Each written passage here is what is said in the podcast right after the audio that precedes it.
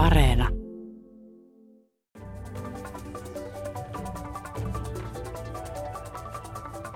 Miten rikollisjärjestö Drangeta vaikuttaa elämään Italiassa ja miten se on levinnyt Italiasta muualle EU-alueelle? Ja millä tavoin EU-rahoja valuu tälle järjestölle? Tästä puhuu tietokirjailija Anton Monti, joka on kirjoittanut juuri ilmestyneen kirjan Maailman vaarallisin rikollisjärjestö Drangeta. Mutta minkä takia hänen mielestään tämä rikollisjärjestö on maailman vaarallisin? Anton Monti. Drangetahan pidetään useiden maiden viranomaisten mukaan maailman vaarallisempana rikollisjärjestönä. Ja tämä oikeastaan perustuu muutamiin hyvin objektiivisiin seikkoihin. Eli ensimmäinen on se, että järjestöllä on 45 000 jäsentä, eli se on huomattavasti enemmän kuin mitä nyt esimerkiksi näillä legendaarisilla Meksikon huumekarteleilla on, vaikka nyt Sinaloan karteli. Ja toiseksi sitten se, että sen liikevaihto on käsittämättömät 53 miljardia vuodessa, ja nämä molemmat ovat tosiaan niin viranomaisarvioita. Eli isompi kuin Suomen budjetti. Kyllä. Pääosin, eikö tämä Drangeta ole keskittynyt tähän kokainibisnekseen, mutta sitten paljon muuhunkin bisnekseen. Miten se näkyy EU-alueella tai Italiassa? Mitkä on alat on mafian alla tai Drangetan alla tai ehkä uhkaa olla sen alla? Jos me lähdetään ihan puhtaasti tämmöisestä niin rikollisesta toiminnasta, niin silloin tietysti kokaiini on oikeastaan se Drangetan päätuote. Eli se on niin mafia, joka on silloin 80-luvun alkupuolella erikoistunut tähän tuotteeseen ja ymmärtänyt, että tämä tuote oli niin nousemassa kovaa vauhtia maailman markkinoilla. Sitten sen lisäksi se harjoittaa siellä niin omalla alueella, eli Kalabrian maakunnassa, tämmöistä tavallaan niin suojelurahojen keräämistä oikeastaan kaikilta niitä, joka harjoittaa jonkinnäköistä liiketoimintaa. Ja se tapahtuu oikeastaan pelkästään siellä niin Kalabrian alueella. Ja sitten jos me mennään niin harmaalle alueelle taas, niin sitten tietysti tapahtuu tämmöistä laitonta lainanantoa yrityksille, siellä tapahtuu sitten myös, tai ehkä on kuitenkin enemmän vielä, pysytään vielä enemmän siellä niin rikollisella tiellä, niin tavallaan esimerkiksi huijaamista niin jätteiden, ongelmajätteiden käsittelyssä. Eli he kykenevät hävittämään näitä jätteitä jonnekin, minne niitä ei saisi hävittää, ja sitten pystymme kuitenkin tuottamaan yrityksille dokumentointia, joka kertoisi, että kaikki on hoidettu lain mukaisesti. Nämä on nyt varmasti pääasiallisesti nämä niin ne rikolliset ja sitten siinä harmaalla alueella sijaitsevat jutut. Sitten sen lisäksi tietysti mennään taas ihan lailliselle puolelle, niin silloin heillähän he omistavat maansiirtoliikkeitä, he omistavat kuljetusliikkeitä, he omistavat ravintoloita, kahviloita ja kaikkea muuta semmoista liiketoimintaa, jossa pystytään pesemään rahaa. Ja sitten tietysti vielä ehkä viimeisenä tämmöinen uusi asia on sitten niin nämä nettikasinot. Ja toisin kuin monessa muussa hämärässä liiketoiminnassa, niin tässä liiketoiminnassa kirjoitetaan kuitteja. Joo, ja nimenomaan tarkoitus on juuri nimenomaan kirjoittaa niitä kuitteja. Eli kyllähän tämmöiset niin laittomat järjestöt ovat erittäin hyviä veronmaksajia, koska tavallaan viemällä ne rahat sinne julkisen kiertoon ja maksamalla niistä verot, niin niistä rahoistahan tulee laillisia kun nyt Italian talous on ongelma myös EU-alueella, siitä ollaan huolissaan, niin miten suuri ongelma tämä on tämä drangeta Italian taloudelle. Että sehän on kuitenkin näin, että jos se lähtee jonnekin bisnekseen, niin kyllähän siitä tulee sitten epätervettä bisnestä, vaikka se onkin suuri veronmaksaja. Että kyllähän se luulisi, että se haittaa italialaista liike-elämää. No ensinnäkin tietysti se, että sanotaan nyt, että sinulla on kahvila, jonka kautta sinun pitää pestä rahaa, niin silloinhan sillä itse kahvilan toiminnallahan ei ole käytännössä mitään taloudellista merkitystä. Se tarkoittaa lähinnä sitä, että siellä vääristetään koko ajan sitä kilpailutilannetta markkinoilla. Ja tämähän on niin kuin asia, joka on niin siis ihan niin kuin tiedetään, että kun tulee jollekin alueelle yrityksiä, jotka pesee rahaa ja jolla on niin kuin samanaikaisesti niin kuin tietysti laillista toimintaa, niin se vääristää ihan totaalisesti sitä niin kuin kilpailutilannetta jotta me ymmärretään, että mistä niin me puhutaan, niin jos me ajatellaan, että kaikki semmoiset väärinkäytökset, jotka tapahtuvat Euroopan unionin niin julkisten rahojen suhteen, niin tässä on niin aika kiinnostavia lukuja. Eli Kalabriassa asuu 0,4 prosenttia Euroopan unionin asukkaista, niin siellä tapahtuu 6,5 prosenttia kaikista väärinkäytöksistä. Se on niin ylivoimaisesti suurin yksittäinen tämmöinen alueen maakunta näiden asioiden suhteen. Miten se siellä sitten käytännössä tapahtuu? Toi Kalabriahan on siis tämmöinen maakunta, joka on tuossa Italian saappaan kädessä. Ja siitä on sanottu, että se on tämmöinen, että siellä ei ole oikein mitään, se ei oikein ole kiinnostanut ketään, siellä ei ole hirveän hyviä maanviljelysmaita, siellä on saatu elää aika rauhassa. Mutta minkälaisia EU-rahoja, millä tavoin teknisesti he nappaa itselleen vääryydellä ja viekkaudella Ensinnäkin tietysti meidän pitää huomioida, siis, että kalabdialainen politiikka on tietysti hyvin tämmöistä niin paikallispolitiikkaa, ja harvoin sieltä on noussut ketään niin Italian politiikan huipulle. Eli koko se niin poliittinen toiminta keskittyy siihen maakuntaan. Poliitikot vaihtelevat puolueita sen mukaan, mikä heidän intressi on, siis ei mikä on väestön intressi tai mikä on poliittisten puolueiden intressi, vaan sitten mikä niin yksittäiset poliitikkojen ja heidän sidosryhmien intressi on.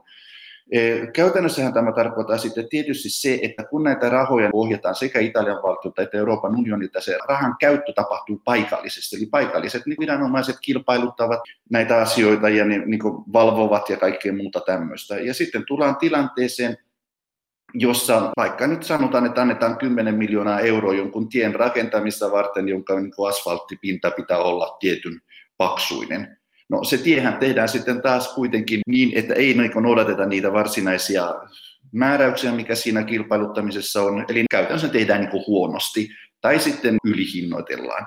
Ja tämä sitten tietysti tekee sen, että siitä jää sitten niin kuin melkoinen siivu, joka sitten menee näille rikollisjärjestöille ja niille, jotka kykenevät tavallaan ohjaamaan näitä urakoita. Ja se idea on se, että jos on, niin kuin sä tuossa kirjassa kuvaat, niin sinnehän ihmiset ihan kuoleman kauhussaan ei uskalla vastustaa näitä mafian jäseniä, tämän rangetan jäseniä, niin se tarkoittaa käytännössä sitä, että siellä ei varmaan kukaan muu just kilpailekaan näistä urakoista, ja tarkastajilla on vaikeat ajat. On sanottu, että EU-tarkastajat ei edes uskalla mennä näille pahimmille alueille, missä mafialla on valta. Onko, onko tässä Kalabriassa se tilanne juuri? Joo, ja siis itse asiassa se tilannehan on hieman erilainen, jos ajatellaan paikallisesti. Eli paikallinen väestö, joka on tietysti se, joka kärsii esimerkiksi niistä huonoista teistä ja kaikesta muusta, niin ne ei näe tätä rikollisjärjestöä syynä tälle. Itse asiassa ne näkevät, että se on se taho, joka niin tuo rahaa ja töitä meille ja pystyy sitten niin järjestämään ihmisille työpaikkoja tai niin rakentamaan tien, vaikkakin huonon tien. Eli se asia ei nähdä niin siitä näkökulmasta, että mikä pitäisi olla se normaali vaan että on olemassa joku tämmöinen Kalabrian normaali, mistä mä kirjoitan tuossa kirjassa. Ja se niin on oikeastaan se syy, minkä takia hyvin usein mafiat, ainakin tietyllä alueella, niin nauttivat niin kuin jonkinasteisesta niin kuin konsensuksesta, koska heitä nähdään ikään kuin tahona, joka tuo rahaa ja, ja työtä. No tämä merkittävin äh, mafiajärjestö, tämä Drangita, niin se on vain yksi näistä Italian mafiajärjestöistä. Nämä on e-, Etelä-Italiassa. Miten nämä luvut sitten näyttäytyy jos otetaan ne kaikki, vai onko niitä siis enemmän kuin jotain neljä? Näitä virallisia mafioita, mä sanon virallisia, koska Italian lainsäädäntö niin määrittelee ihan niin lain tasolla, että mitkä ovat ne mafian kaltaiset järjestöt. Ja tosiaan tällä hetkellä ne on, niitä on neljä. Ja Rangeta on sitten vuosikymmenten aikana niin kuin noussut tähän valtavaan mittasuhteeseen, mikä sillä on, joka, siis on, joka on niin aivan ylivoimainen verrattuna kaikkiin muihin italialaisiin mafiajärjestöihin. Ja se on varmasti johtunut siitä, että se on pitänyt hyvin, hyvin matalaa profiilia. Se ei ole koskaan tehnyt mitään tämmöisiä niin suoranaisia hyökkäyksiä valtiovaltaa vastaan, kuten vaikka nyt tuomareiden murhaamista, poliitikkojen murhaamista ja tämän tyyppisiä asioita, mikä Sisilian mafia taas on on tehnyt. Ja tämä on sitten ta- taannut sille sen, että se on aina pysynyt jotenkin varjossa, että aina Italiassa on ollut joku muu hätätila kuin Drangheta. Onko sitä sitten laskettu, että paljon näiden kaikkien neljän mafian yhteinen liikevaihto on, jos Dranghetalla on se 55 miljardia? Nythän meidän pitää tietysti lähteä siitä, että mikä, että mikä raha tavallaan on suoranaisesti tämmöistä niin rikollista rahaa ja mikä sitten on tämmöistä, joka tulee niin veronkierron kautta, mutta niin yleensä lasketaan Italiassa, että koko se niin summa, joka tulee niin rikollisesta toiminnasta, olisi niin noin 150 miljardia.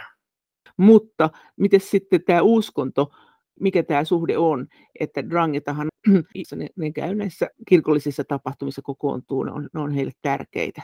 Mitä, mitä kirkko sanoo tästä kaikesta? Joo, Drangetahan, sitä on luonnehdittu tavallaan enemmän tämmöiseksi niin salaseuraksi kuin tällaiseksi niin rikollisjärjestöksi. Ja siellä niin on hyvin suuri merkitys on niin myyteillä, esoterialla, rituaaleilla, eli kaikilla tämmöisiä niin asioita, jotka on hyvin ominaisia tämmöisille salaseuroille. Ja totta kai siihen sitten myöskin mm, tähän mystiikkaan niin kytkeytyy tietenkin hyvinkin voimakkaasti myöskin tämmöisen niin uskonnollisen ikonografian käyttämistä, että on pyhimyksiä, joka suojelee niin drangeta, ja he osallistuvat sitten tietysti kaikki tämmöisiin niin paikallisiin juhliin. Siis Italiassahan on aina, että jokaisella kylällä on esimerkiksi tämmöinen pyhimys, joka suojelee sitä kylää ja sitten kerran vuodessa pidetään suuret juhlamenot. Ja erityisesti Etelä-Italiassa ja varsinkin Kalabriassa on semmoisia, joka hyvinkin ihmiset tuntevat hyvinkin voimakkaasti niin semmoisiksi omiksi juhliksi. Ja sitten tietysti näissä se niin kuin läsnäolo on olemassa. Eli siis tavallaan silloin, kun esimerkiksi kuljetetaan näiden pyhimysten patsaita kaduilla, niin se on kunniatehtävä, ja se kunniatehtävä kuuluu ja on aina kuulunut tavallaan kunnian miehille. Ja sitä sitten tietysti niin siellä kannetaan näitä patsaita, että, että näytetään, että, että, että me olemme niin kunniakkaita ihmisiä, joilla on niin merkittävä asema tässä yhteisössä. Ja toki siitä sitten on myöskin maksettu niin kirkolle sitten rahaa, joka varmasti on mennyt ihan hyvään tarkoitukseen. Et tässä nyt sitten tullaan tämmöiseen niin kuin ristiriitaan, että ne ihmiset, jotka me nähdään niin kuin ikään kuin rikollisina ja jotka varmasti faktisesti ovat rikollisia, niin mahdollisesti siellä paikallisesti sitten taas nähdään, että he ovat kunniakkaita ihmisiä, jotka kantavat pyhimysten patsaita ja antavat niin rahaa kirkolle, joka kirkko sitten kantaa köyhille. Että tämä on tämä asetelma. Mutta eikö Paavi sentään ole sanonut, että ei tämä ole mitään Paavin hyväksymää tämmöinen mafiatoiminta, että tässä tapetaan ihmisiä. Tämmöinen toiminta ei ole mitään kristillistä toimintaa, tämä toiminta. Joo, siis ehdottomasti. Ja siis Johannes Paavali toinen piti 90-luvun alkupuolella todellakin merkittävän puheen Sisiliassa, missä hän niin sanoi, että nämä ihmiset niin joutuvat sitten niin helvettiin. Että, että siinä oli hyvin niin suoranainen tämmöinen tuomio, joka tuli Paavilta, ja totta kai sen jälkeen myöskin kaikki muutkin paavit ovat tuominneet tätä toimintaa. On myös tapauksia, missä pappeja, jotka ovat toimineet mafian alueella, on murhattu sen takia, että ne on esimerkiksi kehottanut ihmisiä niin kuin ilmiantamaan he, jotka kiristävät heiltä rahaa ja tämän tyyppisiä asioita. Että kyllä siellä on ollut niin aitoja marttyyrejä niin kuin kirkon puolella. Mutta sitten kun tullaan tämmöisiin alueisiin, jossa se mafian läsnäolo tai mafioiden läsnäolo on todellakin pahva, on kyliä, jossa niin kuin lähestulkoon jokainen niin kuin miespuolinen henkilö kuuluu, vaikka nyt drangetaan, niin silloin niiden pappien tavallaan toimintaedellytykset siellä paikallisesti ovat hyvinkin rajallisia ja totta kai hekin pelkäävät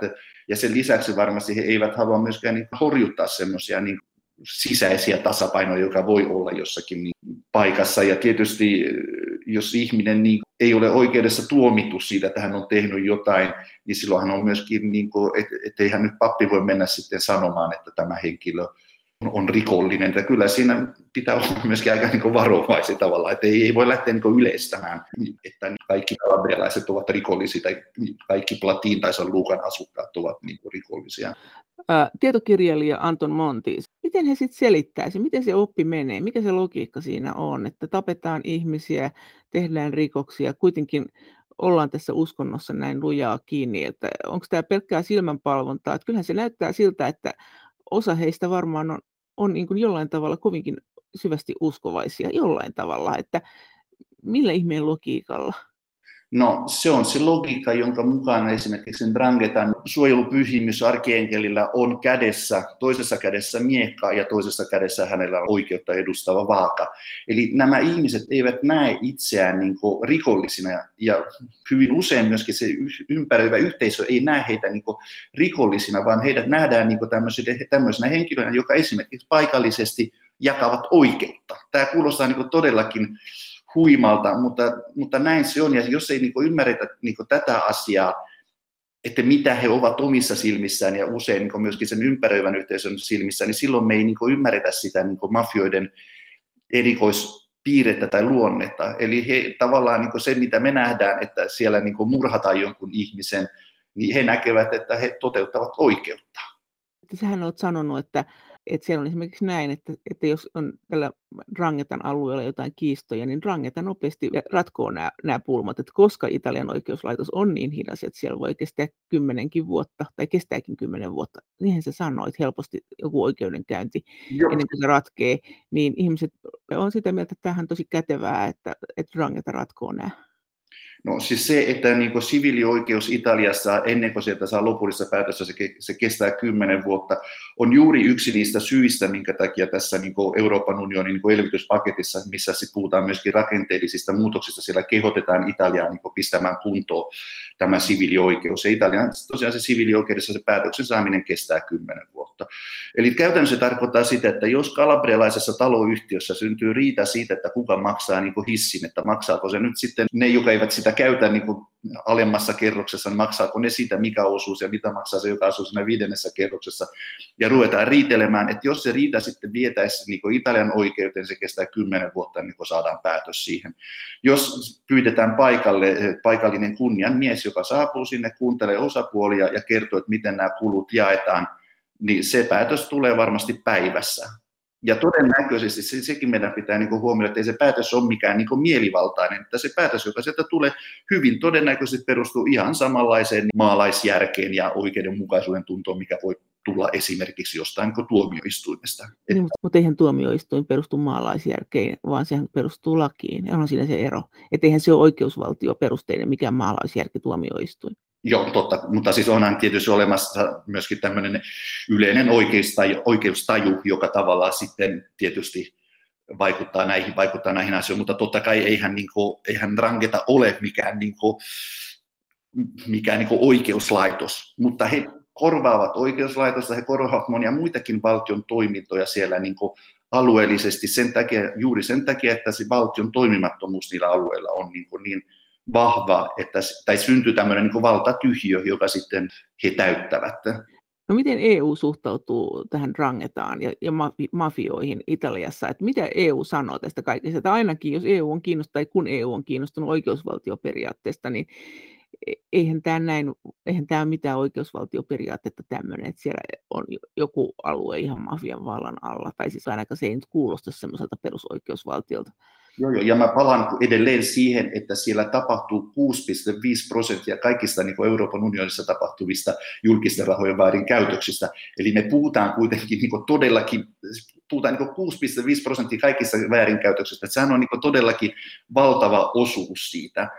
Ja Euroopan unioni minusta tietysti toimii sillä tavalla, miten se nyt on aina toiminut. Eli tavallaan se kehottaa Italian valtiota tekemään tiettyjä toimia, kuten juuri tämä siviilioikeuden muutokset. Se tietysti sitten myöskin niin sijoittaa rahaa niille alueille Italian valtion esittämien suunnitelmien mukaisesti, mikä sitten on hyvinkin kaksiteräinen asia, koska ne rahat, jotka on tarkoitettu siihen, että ne nostaisi näitä alueita niin pois tästä tilanteesta, niin hyvin usein sitten kuitenkin päädytään siihen, että niitä rahoja siellä sitten pyörittää juuri ne tahot, joita halutaan hävittää näillä rahoilla. Eli kyllähän tässä on niin käsittämättömän suuri ongelmakenttä ja ratkaisujen löytäminen minusta on niin erittäin vaikeaa, Euroopan unioni tietysti toimii tuolla tavalla. Sitten jos me mennään vielä niin tähän niin kysymykseen tästä tämmöisestä niin oikeuden toiminnasta, niin yksi asia, jota esimerkiksi niin Italian viranomaiset jatkuvasti muistuttavat muiden maiden poliisiviranomaisia, syyttäjiä, laitosta ja oikeuslaitosta on se,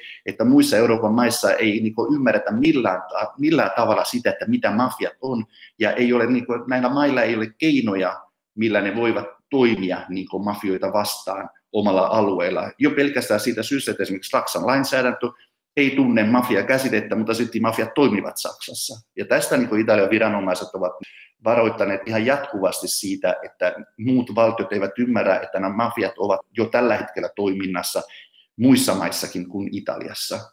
Onko se totta, että EU-viranomaiset ei uskalla valvoa näillä pahoilla mafia-alueilla näiden EU-rahojen väärinkäyttöjä just Kalabrosissa?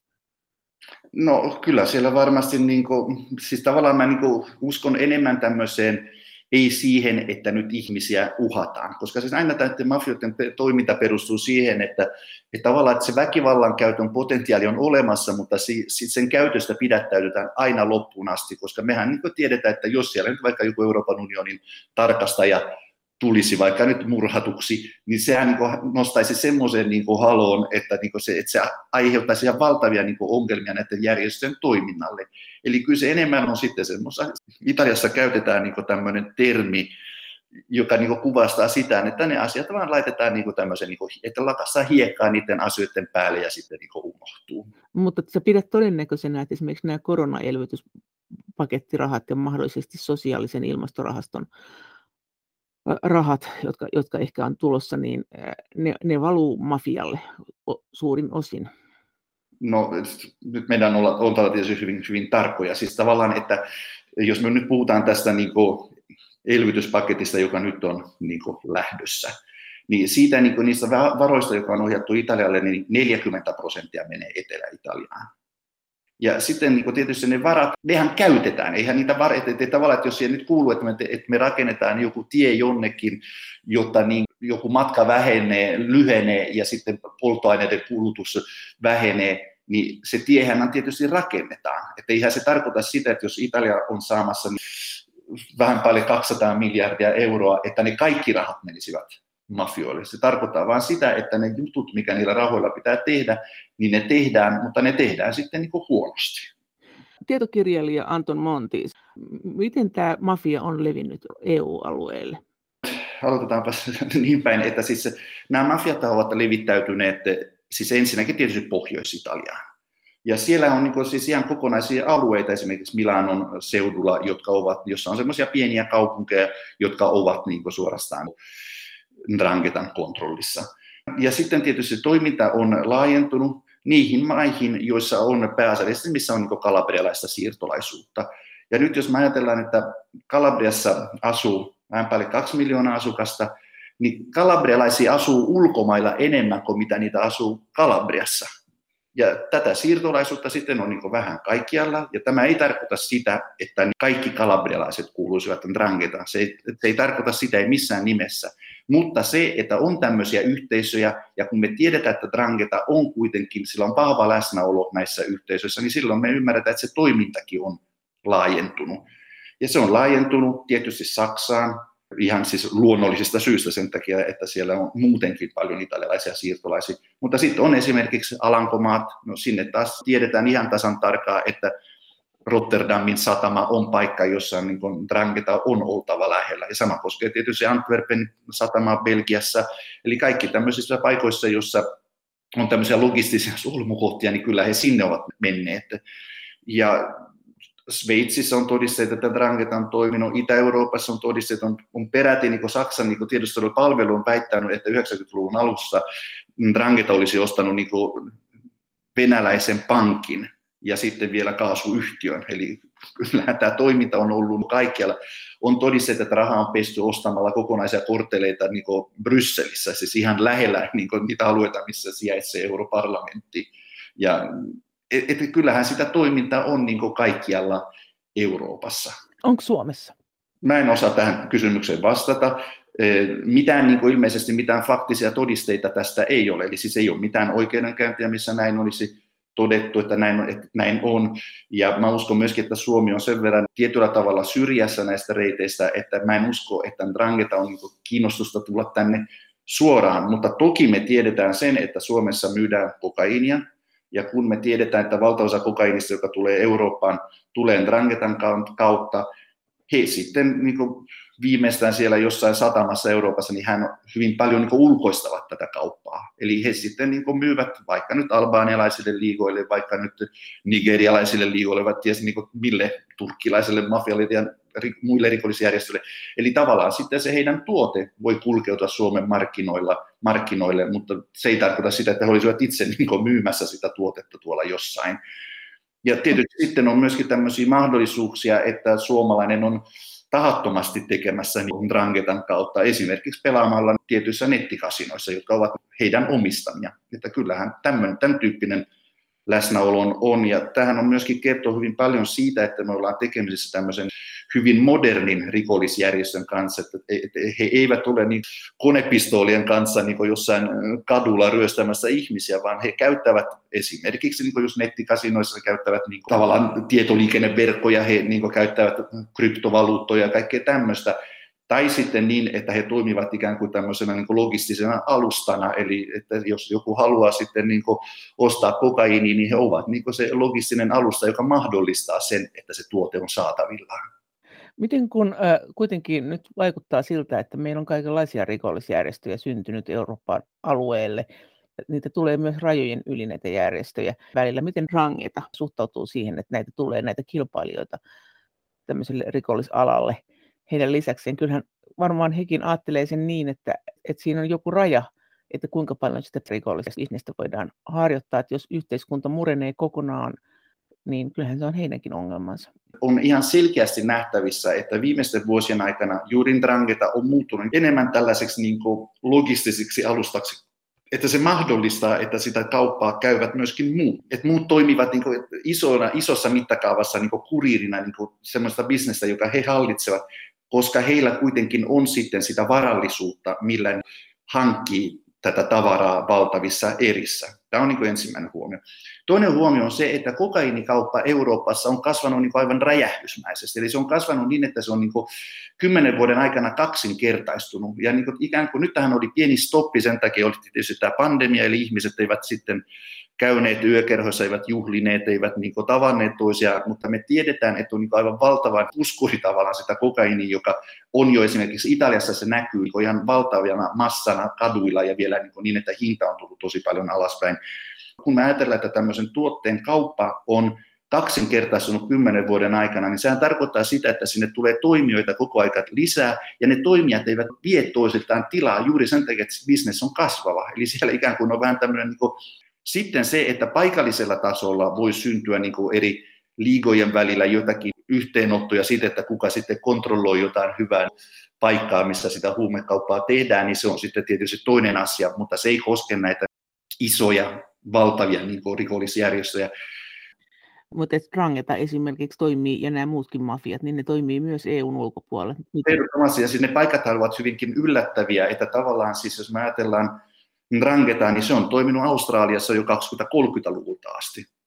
Huumekauppa Australiassa on ollut todellakin pitkään niin Dranghetan hallussa, ja semmoinen Drangheta, joka tulee yhdessä tietystä kylästä tai kaupungista tuolla Kalabriassa – siellä on niin murhattu poliitikkoja, siis ihan niin Australian niin parlamentin jäseniä on murhattu Drangetan toimista. Siellä on eh, huumepoliisin kakkosmies murhattu Drangetan eh, toimesta ja niin edelleen. Ja siellä on ollut niin valtavia kannabiksen niin kasvatusalueita.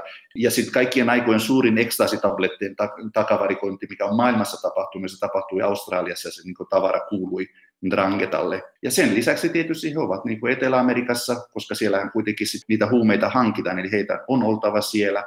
He ovat Länsi-Afrikan satamissa, koska se on yksi niin kuin huumeiden kuljetusreitti, eli kontit tuodaan Etelä-Amerikan satamissa ja ne menee Länsi-Afrikaan, ja siellä Länsi-Afrikassa tietysti kun kontrolli on ehkä vähän erilainen kuin mikä niin kuin jossakin muissa paikoissa, niin siellä pystytään sitten näiden kontien alkuperään muuttamaan, että yhtäkkiä ne tulekaan enää Etelä-Amerikassa, mihinkä viranomaiset voisivat kiinnittää huomiota, mutta niissä on paperit, että ne tulevat vaikka Etelä-Afrikasta tai jotain tämmöistä, niin silloinhan he ovat oikeastaan läsnä jokaisella mantereilla niissä paikoissa, missä on paljon kalabrelaisia tietysti, ja sitten myöskin tämmöisissä niin logistisissa solmukohdissa, tai sitten vaikka nyt veroparatiiseissa, missä rahaa pestään, tai Hongkongissa muun muassa on niin pidätetty Drangetan ihmisiä niin rahanpesusta. Tietokirjailija Anton Monti, miten Drangeta ja nämä muut mafiat suhtautuvat EU-hun? Oliko se heille suuri ilo, kun EU syntyi, koska tuli nämä sisämarkkinat, jotka varmaan tämän tyyppistä niin kuin rikollistoimintaa helpottaa, kun rajoilla ei ole niin paljon kontrollia, vai tuliko joku pelko, että nyt täältä tulee joku vahva vallankäyttäjä, jota on vaikeampi kontrolloida kuin ehkä paikallisviranomaisia? Ei. Oikeastaan niin siis erityisesti Dranget on aina hyötynyt siitä, että se taho, jolla on valtaa, niin se sijaitsee mahdollisimman kaukana Kalabriasta, jolloin he voivat itse tietysti hyötyä näistä niin valtiosta tai siitä yhteisöstä tai unionista, mutta tavallaan, että se valta pysyy kaukana. Eli heille tämähän on niin aika hyvä tilanne, missä niin jossain kaukaa päätetään niin rahoista, jotka sitten tulevat sinne, ja he sitten paikallisesti päättävät niiden käytöstä. Ja se on oikeastaan ollut aina tämä niin sama tilanne, jos me ajatellaan nyt näitä mafioita. Ja sitten tietysti tämä sisämarkkinakysymys on kiinnostava, se, että rahat liikkuvat edelleen niin suhteellisen vapaasti. Että kyllähän niin Italian viranomaiset ovat jatkuvasti ihmetelleet, että miten esimerkiksi jossain muissa maissa rahan pesu on niin huomattavasti helpompaa kuin vaikka nyt Italiassa koska Italiassa tiedostetaan tämän ongelman. Eli kyllähän minusta se suhtautuminen Euroopan unioniin, että siihen asti kun siitä pystyy hyötymään, niin kyllä he ovat ihan tyytyväisiä. Ja tähän on hyvä lisätä, että ikään kuin nämä mafiat, niin eihän niillä ole mikään poliittinen väri he liittoutuvat tai tukevat, vaikka niin kuin, että tukevat ilman, että ihmiset edes tietävät joitakin tahoja sen takia, että siitä on heille hyöty, että ei, ei niin kuin heitä kiinnosta, että mikä on joku poliittinen aate tai joku tämmöinen asia. Että jos he pystyvät jostain hyötymään, niin silloin, silloin hyödytään.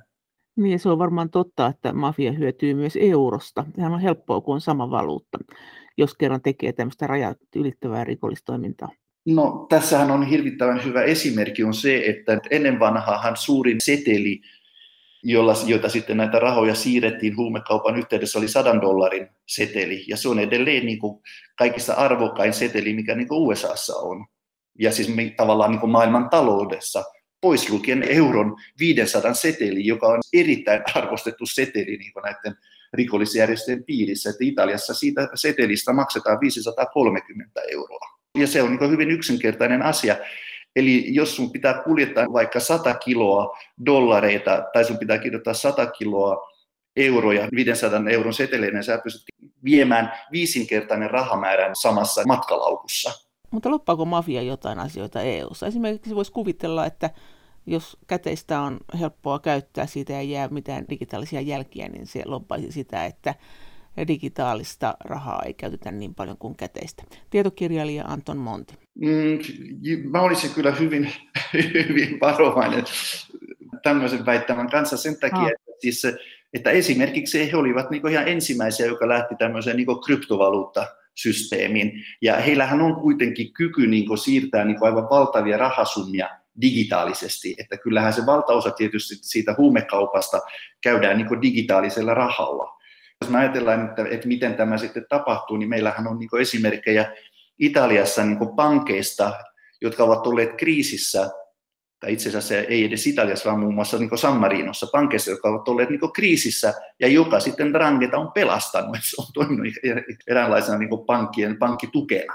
Ei kai on paljonkohan se antaa Italian valtiolle tota lainaa, jos Italian valtio on velkaantunut sisäänpäin?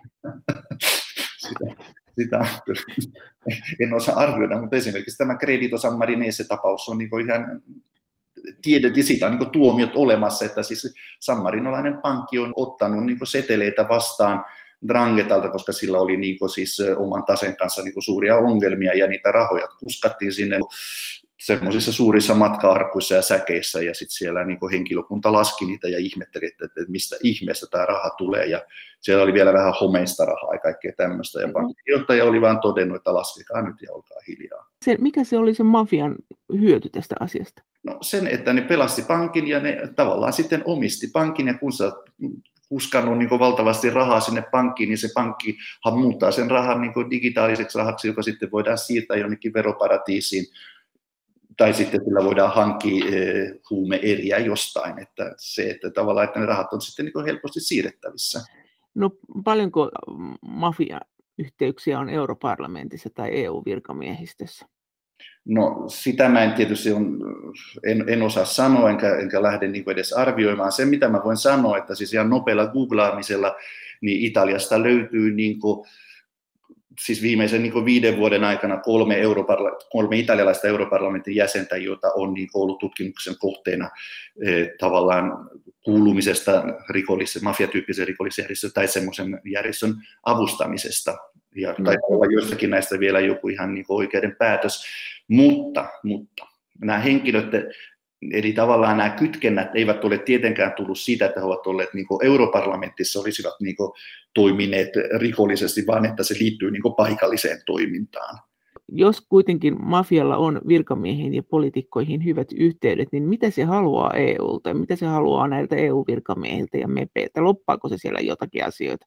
En, en usko, että niin he aktiivisesti lobbaa niin yhtään mitään. Mä luulen, että he, heillä on semmoinen niin ihmeellinen kyky aina ollut oikeastaan, että he niin kuin asettuvat tämmöisten niin rahavirtojen ääreen. Sitten on semmoisia niin solmukohtia, missä näitä rahoja sitten niin jaetaan paikallisesti, ja siihen he niin iskevät kiinni.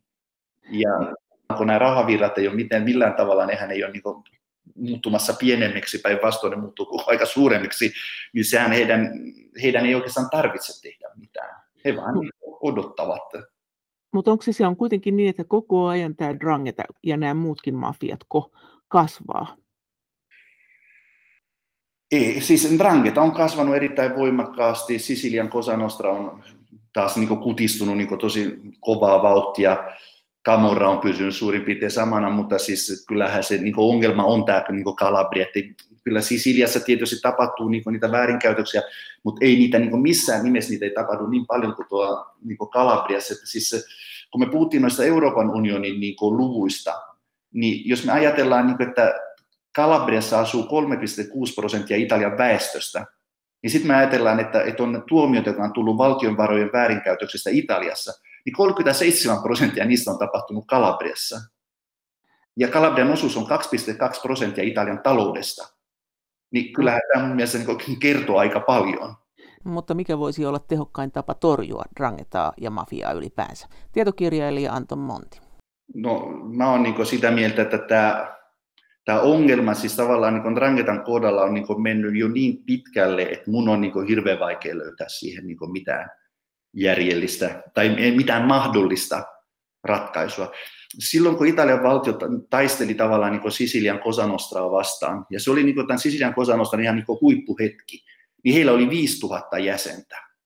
Ja se oli hyvin puhtaasti kuitenkin tämmöinen niin rikollisjärjestö, joka siis kuitenkin Sisillä on huomattavasti isompi maakunta kuin Kalabria, siellä niin kuin oli niin kuin 5000 jäsentä. Niin nyt me puhutaan tämmöisestä niin hirviöstä, joka on kasvanut, mä kukaan on siellä niin kiinnittänyt mitään huomiota, niin että ratkaisujen löytäminen on minussa niin kuin siis todellakin, niin kuin, jos ei nyt mahdoton, niin mä en ainakaan keksi mitään ratkaisuja. Jos me ajatellaan, että Italian kokonaisvankilakapasiteetti on 60 000 paikkaa, ja ne on kaikki tällä hetkellä vielä, niin kuin, että se on, niin kuin, siellä on niin kuin ylikuormitus, että siellä ei ole edes vankilapaikkoja, niin ymmärretään, että jos on niin rikollisjärjestö, kuluu 45 000 ihmistä, niin minne ne sitten laitetaan? Jos näinkin niin yksinkertainen systeemi tai kysymys, ja voidaanko jostakin Reggio Calabrian provinssista niin pidättää valtaosa miesväestöstä, että eihän tämä niin tuntuu niin vaan jotenkin niin asiasta jonkin ratkaisun löytäminen on todellakin hankala. Jos me vielä sitä ajatellaan yhtä toista pientä sivuseikkaa, joka on se, että Kalabriassa – siis työllisyysprosentti on 37 prosenttia, kun muualla Italiassa se on yli 60 ja yleensä Euroopassa se on 70 prosenttia, niin kyllähän tämäkin kertoo jotain. Sehän on myös hyvin kiehtovaa siinä, että, että sitä rikkautta ei näytetä, että asutaan vaatimattomasti, eletään vaatimattomasti, vaikka on ihan mahdottomasti rahaa. Että se on, siinä on jotakin hyvin luostarimaisen uskonnollista, että eletään pienissä vaatimattomissa taloissa, pienissä vaatimattomissa kylissä, käydään näissä kirkon menoissa uskollisesti ja, ja ollaan perheen kanssa ja sitten pyöritetään tämmöistä miljoonabisnestä, tai siis miljardibisnestä. Joo, joo ja se on tavallaan niin kuin, juuri se niin kuin heidän niin kuin salaisuus ja tavallaan myöskin se tapa, millä niin kuin, luodaan sitä konsensusta niin kuin paikallisesti. Ja, ja tietysti siinä on niin muutamia aspekteja. No ensimmäinen tietysti on se, että kun se kokaiinibisnes on kasvanut koko aika, niin siellähän on vähän tämmöinen niin kuin, rikollisen niin kuin, työn etiikka, jonka mukaan sitä rahaa niin kuin, aina vähän investoidaan uudestaan siihen bisnekseen, koska siellä kuitenkin tarvitaan koko aika lisää pääomia, koska se on räjähdysmäisesti kasvava bisnes, se on yksi. Mutta sitten toinen aspekti on tosiaan se, että et, et, et tavallaan sitten niin sitä niin rahaa, joka sitten saadaan kiertoon ja sitä investoidaan, niin sillä niin kuin vaikka ostetaan niin kuin joku supermarketti jonnekin ja sitten sinne niin kuin järjestetään työpaikkoja niin kuin paikallisille ihmisille tai avataan kahvila jonnekin Roomaan ja sitten pyydetään omasta kylästä muutama ihminen menemään sinne töihin. Ja kun tämä tapahtuu, niin kuin, kun nuo summat on noin valtavia, niin tämähän niin kuin on saanut välillä aika huvittaviakin niin kuin piirteitä. Et esimerkiksi Roomassa niin kuin hyvin usein todetaan, että joka ikinen niin kahvila tai ravintola tai baari, joka avataan, niin se on aina kalabrialaisten omistama mitä ne sillä kaikella rahalla tekee? Kyllähän nyt ihmisellä voisi kuvitella, että tulee se raja vastaan, että se tee enää mitään sillä rahalla. Joo, ja tässä niin tullaan tavallaan siihen, että, että siihen kysymykseen, että, siis, että miksi ihmiset liittyvät tämmöiseen järjestöön, jos kuitenkin se raha niin siis ei ole oma henkilökohtainen päämäärä. Eli tavallaan ei, ei sun päämäärä ole niin rikastua, ja toisaalta niin jotkut on sanonut niin, että niin mafioihin liitytään sen takia, että halutaan niin kuin käskeä, halutaan komentaa, mutta taas noin suuressa järjestössä niin kuin siellä on varmasti harvat on ne, jotka käskevät ja hyvin, hyvin monet ovat ne, jotka vaan niin kuin tottelevat. Ja silloin niin kuin, se kysymys on, niin kuin, on että, että, että, miksi ihmiset liittyy tuommoiseen juttuun mukaan, ne he tietävät, että heillä on niin jonkinnäköinen riski kuitenkin kuolla siinä. Se on ihan varma, niin kuin, että jokainen tietää, että hän on vähintään niin seitsemän vuotta vankilassa, että, että se on niin tutkittu, että se on niin jonkinnäköinen sääntö. Niin, että mikä saa ihmisen sitten liittymään tähän. Ja juuri se, että siihen ei niin liitytä, vaan siihen synnytään. Ja silloin nämä ihmiset kokevat, että he ovat suorittamassa jonkinnäköisen velvollisuuden sitä niin sille omalle perheelle ja sille omalle yhteisölle. Että se toimii, että tämä on niin se psykologinen aspekti, että, siinä, niin kuin, että he eivät, niin kuin, että he kokevat, että he ovat niin kuin, suorittamassa niin kuin, semmoista niin kuin, omaa velvollisuutta, joka on hyvinkin kunniakas, joka liittyy oman perheen kunniaan, maineeseen ja oman kylän myöskin niin kuin, kunniaan ja maineeseen. Niin, niin, jos mafiaa ei Italiassa olisi, niin miten, miten erilainen Italia olisi? Niin, mä en, en osaa tuohon vastata, koska tavallaan, jos me nyt ajatellaan vaikka Sisilia, jossa niin kuin, siis mafian vaikutusvalta on nyt viimeisten parinkymmenen vuoden aikana niin kuin, laskenut niin kuin, huomattavasti, niin onko sitten niin Sisilian tilanne oleellisesti muuttunut, niin ei se mun mielestä kyllä ole niin oleellisesti muuttunut. Että siis tavallaan niin semmoista niin paikallista korruptiota on varmasti olemassa, ja poliittisia väärinkäytöksiä ja kaikkea tämmöistä on olemassa, vaikka niin mafiaa ei olisi olemassa. Eli mä niin kuin, siis mun mielestä niin se ongelmahan, että me niin usein ajatellaan niin päin, että siis mafia on, tai mafiat ovat Etelä-Italian ongelmien syy. Mulla itsellä on semmoinen tunne, ja mä oon tässä myöskin keskustellut paikallisten kanssa, että se ei ole syy, se on seuraus. Eli tavallaan se, se historiallinen konteksti, se tilanne, se niin kuin, minkä tasoisia poliitikkoja siellä toimii ja kaikki tämmöinen, että se antaa sen tilan niille mafioille. Mutta ei ne mafiat ole niin tule missään ulkopuolelta. Että tämä on niin se, se, minusta se, niin se ongelma. Että sitten se, ne väärinkäytökset ja kaikki muut, mikä niin nämä mafiat, tai erityisesti Drangeta tällä hetkellä niin pyörittää, niin ei ne minnekään katoisi. Ne varmasti muuttaisi muotoa tai mahdollisesti pysyisi niin aivan, aivan samoin. Että, että tässä sitten tullaan siihen, että ne paikalliset ihmiset ehkä sitten kokevat, että, että tämmöinen niin rikollisjärjestö ainakin niin harjoittaa sitä valtaa jo, joillakin kriteereillä ja niin se pitää sitä niin yhteiskuntaa kasassa. Ja tämä on ehkä se, mitä mä niin ajattelen, että siitä Italian parlamentin tutkimuskomissio on niin todennut, että nimenomaan että se rakenteellisuus tulee siitä, että se on koossa pitää voima eikä niin hajottava voima. Tietokirjailija Anton Monti, mutta on, onhan maailmassa vaikka kuinka paljon köyhiä alueita, jossa tämmöinen mafia ei synny. Että onhan siihen pakko olla joku muu syy kuin, että siellä on köyhää, mikä tietysti varmaan ensimmäisenä esitetään, että kun ei ole mitään muuta, kun pitää sitten vaan olla rikollinen, kun ei tämä maatalous nyt kannata. Se on, ja se on kuitenkin vanha järjestö, sä sanoit 1700-luvulta jo. Niin mikä tämä on tämä tämä ihan tämä juurisyy? Mä en halus lähteä niin kuin, tavallaan niin kuin sanomaan, että, että, että on joitakin tiettyjä niin kuin, kulttuurisia No entä, entä historiallisia syitä? No, mutta mun on pakko todeta, että kyllähän siinä niin historiallisia syitä on, koska muuten ei, me ei ymmärrettäisi, että miksi niin tämä kehitys on ollut kaikissa näissä niin Etelä-Italian osissa, joiden kuitenkin historia poikkeaa tosi paljon toisista, että ei Sisilia ole Calabria, eikä Napolin seutu ole on niin Kalabria, ne on niin hyvin erilaisia, mutta sitten se lopputulema on ollut niin aina hyvin samankaltainen. Ja kyllähän tietysti ne historialliset syyt, niin mä edelleen kuitenkin väitän, että semmoinen niin vallan ulkopuolisuus on se, niin kuin, se ongelma. Että se on niin jonkin sortinen niin demokratia-vaje tietyllä tavalla, että, niin kuin, että vaikka ihmisillä on demokraattisia oikeuksia, ne saa mennä äänestämään, ne saa niin kuin, ihan mitä vaan tämmöistä tehdä, niin silti sitten he kokevat, että, että poliitikot ja valtio eivät edusta heitä. Ja tähän valitettavasti on vielä niin, että, että tähän on laajenemassa, ei pelkästään Italiassa, että Italiassa nyt oli paikallisvaaleissa niin äänestysprosentti ensimmäistä kertaa niin jäi jonnekin 50 prosentin tuntumaan. Eli se, että niin ihmiset kokee niin poliittisen maailman ja vallan ulkopuolisena, niin kyllähän se sitten avaa tien tämmöiselle toiminnalle. Mutta toikin on, jos mennään tuohon nyky-Italiaan, niin toi on aika järjetöntä siis siinä mielessä, että kyllähän Italia on sentään historiallisesti semmoinen maa, jossa on käyty poliittista keskustelua. Luulisin, että siellä olisi, olisi kuitenkin semmoinen olo, että kyllä äänestämällä voi vaikuttaa, kyllä voi vaikuttaa. Jos, jos jossain, niin siellä. No tähän mun on niin pakko, pakko vastata, että Italiassa kun käydään niin poliittisia vaaleja, niin nehän on niin pääministerivaalit. Eli vaaleilla äänestetään niin pääministeri ja pääministerin taakse sitten niin kuin on jo ennen vaaleja niin kuin ikään kuin tämmöinen koalitio, keskusta oikeassa ja keskusta vasemmista, jolla on oma pääministeri ehdokas. Ja sitten kansalaiset äänestää tästä pääministeristä. Jatko-osa on se, että sitten kun ihmiset menee ja he äänestää niin kuin pääministeriä, no Italiassa nyt sitten vuoden niin kuin 2008 jälkeen, niin Italiassa on ollut seitsemän hallitusta, ja yksikään pääministeri ei ole se, joka on valittu vaaleilla.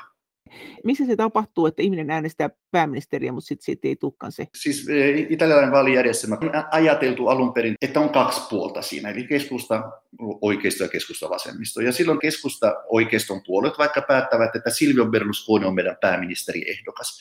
Ja sitten ne muodostavat tämmöisen vaaliliiton, jossa on Berlusconin puolue, jossa on Lega, jossa on Fratelli d'Italia. Ja sitten sinä äänestät niin Fratelli d'Italia vaikka, ja se sun ääni tietysti menee Fratelli d'Italialle, joka saa sit sitä kautta parlamentin jäsenen, mutta se ääni kanavoituu myöskin sitten sille pääministerille. Sä voit äänestää eri puoluetta, mutta sitten se pääministeriehdokas, sä äänestät myöskin häntä samalla tavalla. Niin, että monella puolueella voi olla se sama pääministeriehdokas. Joo, joo, ja nimenomaan joo. se ajatus alun perin on ollut, että oikeistolla on oma ja vasemmistolla on oma. Ja vaalisysteemikin on rakennettu niin, että se suosii kaksi puoluejärjestelmää siinä, jossa saat 41 prosenttia äänistä, niin silloin sä saat 60 prosenttia paikoista. Eli sillä on niin haettu tämmöistä, että se järjestelmä pysyy niin stabiilina. No sitten tietysti tullaan tultu siihen ongelmaan, että eipä ole enää niin olemassa keskusta oikeisto ja keskusta vasemmista, vaan siinä on tullut nämä niin viiden tähden liike esimerkiksi on tullut mukaan näihin systeemeihin, joka sitten on hajottanut kokonaan tämän ajatuksen, että voisi olla kaksi puolueen järjestelmä, vaan on palattu niin kolmipuolueen järjestelmään, joka on luonut tämmöisen systeemin, joka on tehnyt täysin epästabiilin tästä italaisesta järjestelmästä.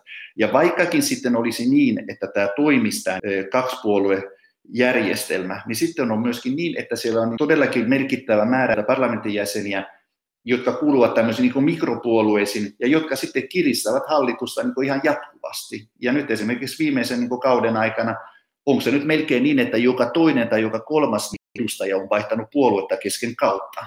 Ja kuten mä sanoin vielä, niin Kontela oli kaksi hallitusta, hän oli pääministeri kahdessa hallitussa ja hän ei ollut edes vaaleissa mukana. Ja sitten Draghi, tasavallan presidentti kutsui Draghi niin Italian pääministeriksi, eikä hän Draghi ole ikinä edes osallistunut poliittiseen toimintaan Italian niin jos me palataan niin sen alkuperäiseen juttuun, niin onhan tämä aika pöyristyttävää niiden äänestäjien silmissä. Ja se, ja se selittää myöskin sitä, että miksi ihmiset ovat sitä mieltä, että, että eihän näillä vaaleilla niin ratkaista enää yhtään mitään. Mutta toihan on aika jännää, että siis tavallaan kansa kokee tämän toiminnan epärehellisenä ja tämmöisenä petturuutena jollain lailla, että luvattiin joku pääministeri, se ei tullut. Ja sitten samaan aikaan siellä heiluu tämmöinen mafia-osio, jossa ollaan kunnianmiehiä ja pidetään kauheasti sanaansa. Et tuntuu aika hurjalta, että rikolliset pitää sanansa, mutta normaali demokratia ei. Vai onko se just niin? Mä en, musta niin se, niin tämä ongelmahan on kuitenkin siinä, että se italialainen poliittinen luokka ei ole pystynyt korjaamaan Italian tilannetta, joka on muodostunut niin varmasti viimeisen 3-40 vuoden aikana. Ja se, että näitä niin pääministereitä on sitten hankalissa tilanteissa, että pääministereitä on sitten presidentti ottanut politiikan ulkopuolelta. No, Mario Monti nyt oli yksi esimerkki, sen jälkeen tuli pallu, että ajateltiin, että okei, että nyt voidaan palata normaalitilanteeseen. Ja nyt sitten niin kuin, jo ennen pandemiaa päädyttiin siihen, että otetaanpas nyt tämmöinen sitten roomalainen asianajaja hoitamaan asioita, eli, eli Konte, ja nyt ja sitten kun Kontekin kaadettiin, niin sitten otetaan, otetaan sitten tämmöinen entinen keskuspankkiiri, että hän ehkä sitten osaa niin pitää tämän Italian kasassa. Mutta kuten sanottu, niin hän kukaan on Draghia äänestänyt. Miten tällä hetkellä, niin mikä, miten sä näet sen taloustilanteen? Oliko tästä koronaelvytyspaketista jotenkin keskeinen apu Italian taloudelle? Tästä he sai tämän, miten ne nyt sai, ne sai melkein 200 miljardia. Joo, siis se on 192 niinku miljardia, joista niin laina on joku 122 ja sitten se suora tuki on noin 70. Niin, no haluatko rehellisen mielipiteen? Haluan. Eli siis jos me nyt ajatellaan, että tämä rahamäärä on tämä 200 miljardia, ja jos me ajatellaan, että siis tämä pandemian pelkästään vuonna 2020 se pudotti Italian niin BKT 160 miljardilla. Eli Italia menetti pandemian vuoksi 160 miljardia. Ja sen lisäksi valtion velka kasvoi 317 miljardia. Eli tuossa on niin sellainen luku, joka on 480 miljardia karkeasti, joka on niin ollut semmoinen pudotus, mikä on tullut hetkessä Italian talouteen. Ja eihän se tilanne sitä ennen ole ollut mitenkään hirvittävän hyvä, itse asiassa on ollut hirvittävän huono, niin mun mielipide on se, että, että kun ajatellaan tätä 200 miljardia, mikä nyt on saatu, sitähän niin sijoitetaan, ja sitä ajatellaan, että silloin kun tämä toimii niin kaikista parhaiten, eli vuonna 2026 sen vaikutus BKT oli se, että se lisää BKT 3,6 prosenttia, ja tämä on niin hyvässä skenaariossa. Huonossa skenaariossa sanotaan, että se lisää siitä 1,8 miljardia. Niin puhutaan siitä, että tavallaan että se BKT sillä hetkellä, kun tämä, kaikki nämä rahat on käytetty ja se, ne vaikuttaa Italian talouteen, niin tulos olisi vuotuisella tasolla olisi 30 ja 60 miljardin välillä. Sitten tietysti meidän pitäisi miettiä siitä, että minkä päälle me lasketaan tämä 3,6 prosenttia, koska se on se lisäävä vaikutus. Niin kyllä mä niin tavallaan sanon, että maassa, joka maksaa niin velan korkoa 130 miljardia vuodessa nyt, niin eihän toi raha niitä mihinkään. Mitä Italiassa sanottiin näistä elvytysrahoista? Niin sanottiinko siellä, niin kuin sinäkin sanoit, että ei se kuitenkaan meidän ongelmia ratkaise, ja mitä he on mieltä siitä myös siitä, että minkälaisen poliittisen hinnan he siitä maksuvat, vai välittääkö se siitä, että... Sitä ei voi sanoa. Siis musta tämä, niin kuin, siis se, siis jos, jos multa kysytään, niin kuin tässä kysytään, niin mä väittäisin, että kun vuoden 2023 vaalit on pidetty, niin silloin ollaan tilanteessa, jossa Italia tarvitsee lisä, lisärahoitusta. Koska todennäköisesti 2003 on jo tiedossa se, että mikä tämän paketin vaikutukset on. Ja nyt ei me puhuta siitä, että, että totta kai se talous jossakin määrin palautuu niin siihen tilanteeseen, joka oli ennen pandemiaa, mutta eihän siitä se mitään niin loikkaa tehdä eteenpäin. Että ei. Se, että totta kai nyt tapahtuu se, että se pudotus on ollut niin raju, että se nousukin tulee olemaan niin suhteellisen kova niin vuoden kahden aikana, mutta sitten kun palataan siihen alkuperäiseen tilanteeseen, niin mä väittäisin, että Italia niin pyytää lisärahoitusta jossain vaiheessa. Mutta ollaanko siellä nyt yhtään sellaisissa tunnelmissa nyt ennen seuraavia vaaleja, että, että hurraa EU antoi meille näin paljon rahaa? No siellä ollaan sitä mieltä, että, että me saatiin nämä rahat sen takia, että Mario Draghi on pääministeri, hän on niin tämmöinen henkilö, joka, tuli, joka on ammattitaitoinen, joka tulee politiikan ulkopuolelta, jota, niin kuin, joka on eräänlainen niin kuin, takuumies koko Italialle. Eli tavallaan, että ilman häntä niin kuin, ei olisi näitä rahoja eikä olisi niin, mitään suunnitelmaa. Ja tavallaan häntä nähdään, niin kuin, että hän on niin pelastanut nyt sitten Italian valtion romahduksesta ja sitten niin kuin, nyt kuumeisesti mietitään, että mitä nyt tälle Draghille sitten tehdään, että kohtahan on presidentinvaalit edessä. Ja kun presidentinvaalit on edessä, niin nyt on hyvin paljon puhuttu siitä, että Draghi olisi kyllä ihanteellinen presidentti Italialle, mutta kuka sitten tulee pääministeriksi, että kuka sitten pystyy häntä korvaamaan niin pääministerinä. Ja tämä on ollut niin aika iso niin keskustelun aihe, että, että mitä tehdään. Ja tämä niin kuin mun mielestä, jos nyt mennään tämmöiseen niin politiikan hienovaraisuuteen, tässä on tämmöinen niin sisäänrakennettu niin kuin, pommi tietyllä tavalla, joka on se, että, että jos Draghi sanoo, että minä suostun tasavallan presidentiksi, niin hänet valittaisi niin kuin ihan sadan prosentin konsensuksella niin kuin parlamentin yhteisistunnossa. Ja sitten mitä tapahtuu? No sitten Draghi olisi tämmöinen, Italian presidentillä hän on niin hyvin, sillä ei ole niin formaalista valtaa oikeastaan paljon mitään, mutta sillä on hyvinkin vahva tämmöinen niin moraalinen valta ja se pystyy sitten, niin kuin on tapahtunut viime vuosien aikana, niin keksimään politiikan ulkopuolisia pääministereitä. Ja silloin varmasti olisi semmoinen mahdollisuus, että me ei ajauduttaisi tämmöiseen niin ranskalaiseen systeemiin, missä niin presidentillä sitten onkin valtaa. Eli Draghi voisi sitten niin oman niin arvostuksen takia niin nimittää vaikka nyt nykyisen valtiovarainministerin niin pääministeriksi, joka toteuttaa sellaista ohjelmaa, ja kukaan ei kyseenalaistaisi tämmöistä asetelmaa, koska Draghi on presidentti.